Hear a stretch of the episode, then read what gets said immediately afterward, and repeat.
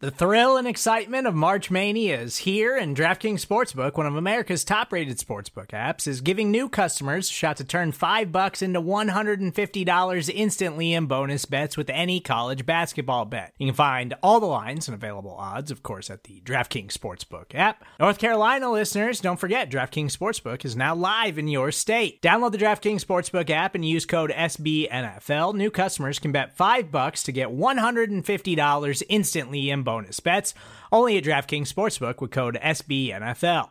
The crown is yours. Gambling problem? Call 1 800 Gambler or in West Virginia, visit www.1800Gambler.net. In New York, call 8778 HOPE NY or text HOPE NY. In Connecticut, help is available for problem gambling. Call 888 789 7777 or visit ccpg.org. Please play responsibly on behalf of Boot Hill Casino and Resort 21 plus age varies by jurisdiction. Void in Ontario. Bonus bets expire 168 hours after issuance. See DKNG.com slash B ball for eligibility, deposit restrictions, terms, and responsible gaming resources.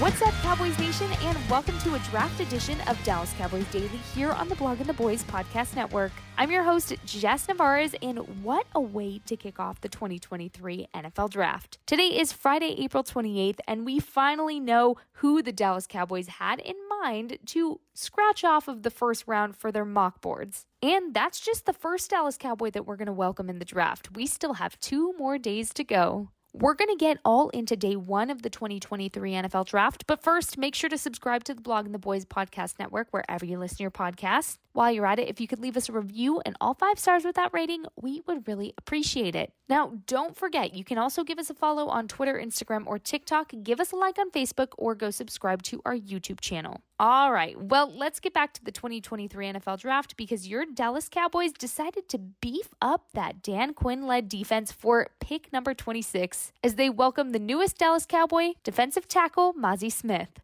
Definitely not who a lot of people had on their mock drafts, but he is a guy that was drafted to fix the defense's biggest problem for the Cowboys last season, that being the run defense. By the way, he's actually the first DT taken in the first round by the Cowboys since 1991 when they took Russell Maryland. So, a little throwback for you and a little fun fact there. But this was a guy that, like I said, not a lot of people had on their mock draft boards, but he was mentioned as being a threat, especially to stopping that run defense. Here's what Stephen Jones said in a press conference after the NFL draft was over, and here's what he said about the addition of Mazi.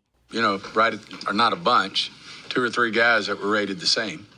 And so we had a really good debate over who was the best guy for us. And, you know, we you know, mainly between big men, but Mazi obviously brings, you know, an element to our run game, stopping the run uh, that, you know, other than Hankins, we don't have. So we just felt like a great fit for us and, uh, you know, really did something that, uh, you know, makes us a better defense at the end of the day. It was noted during that same press conference with Stephen Jones, Jerry Jones, Mike McCarthy, and Will McClay that Mazi was part of Dallas's 30 visits and he made a pretty huge impact on them during that time. So here's what Mike McCarthy said about Mazi and how he's going to be an excellent fit for this defense. I mean, really, clearly the focus when you look at, you know, when you go through evaluation postseason, it was clearly that, you know, we wanted to improve our run defense. So uh, it was a focal point, and I think this clearly clearly does that. I mean, we love everything about Mazi. He was here on the 30 visits.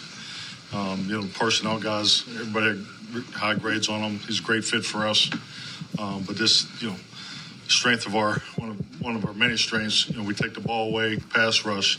Um, we just want to get better on earlier downs, and we think this is an excellent fit for us. Now, we also did get to hear a little bit from Mazi, and he did say that the Cowboys did talk to him at the combine, but just not a lot. They talked to him more when they flew him out for that 30 visit, and he spent a lot of time with the Cowboys front office and coaches, getting to know them pretty well.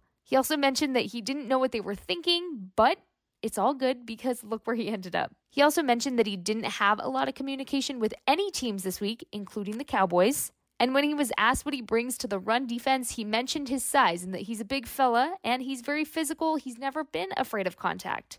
He said he's a guy that's not going to make it easy. Now, I love this because when he was asked what makes him so strong against the run, he said, quote, I'm like 325 pounds, first off, and I got real power in my hands. I've been strong my whole life. My mom said I came out of the womb looking like I did push ups in there, so I've just been strong my whole life. End quote adding in that he's learned how to use the right techniques and stances to strike blocks and to make the opposing O lineman go backwards. By the way, he was told that he will be elite in the run defense. That's his first job. And his second job is to work the edge and work the quarterback, something he admittedly said needs work, but he's going to do it. Last but certainly not least, he mentioned that he is happy to help Micah and that he's happy to have him help him too. Now, speaking of Micah Parsons, here was his reaction on the Bleacher Report when he found out that Mazi was coming to Dallas. The Dallas Cowboys select Mazi Smith. Let's go, man! Let's go! Dan New! Yo! Yo, look at the text, man. I told you, Dan wouldn't let me down, man. Dan wouldn't let me down. Read, read the text. What does it say? You want me to read it?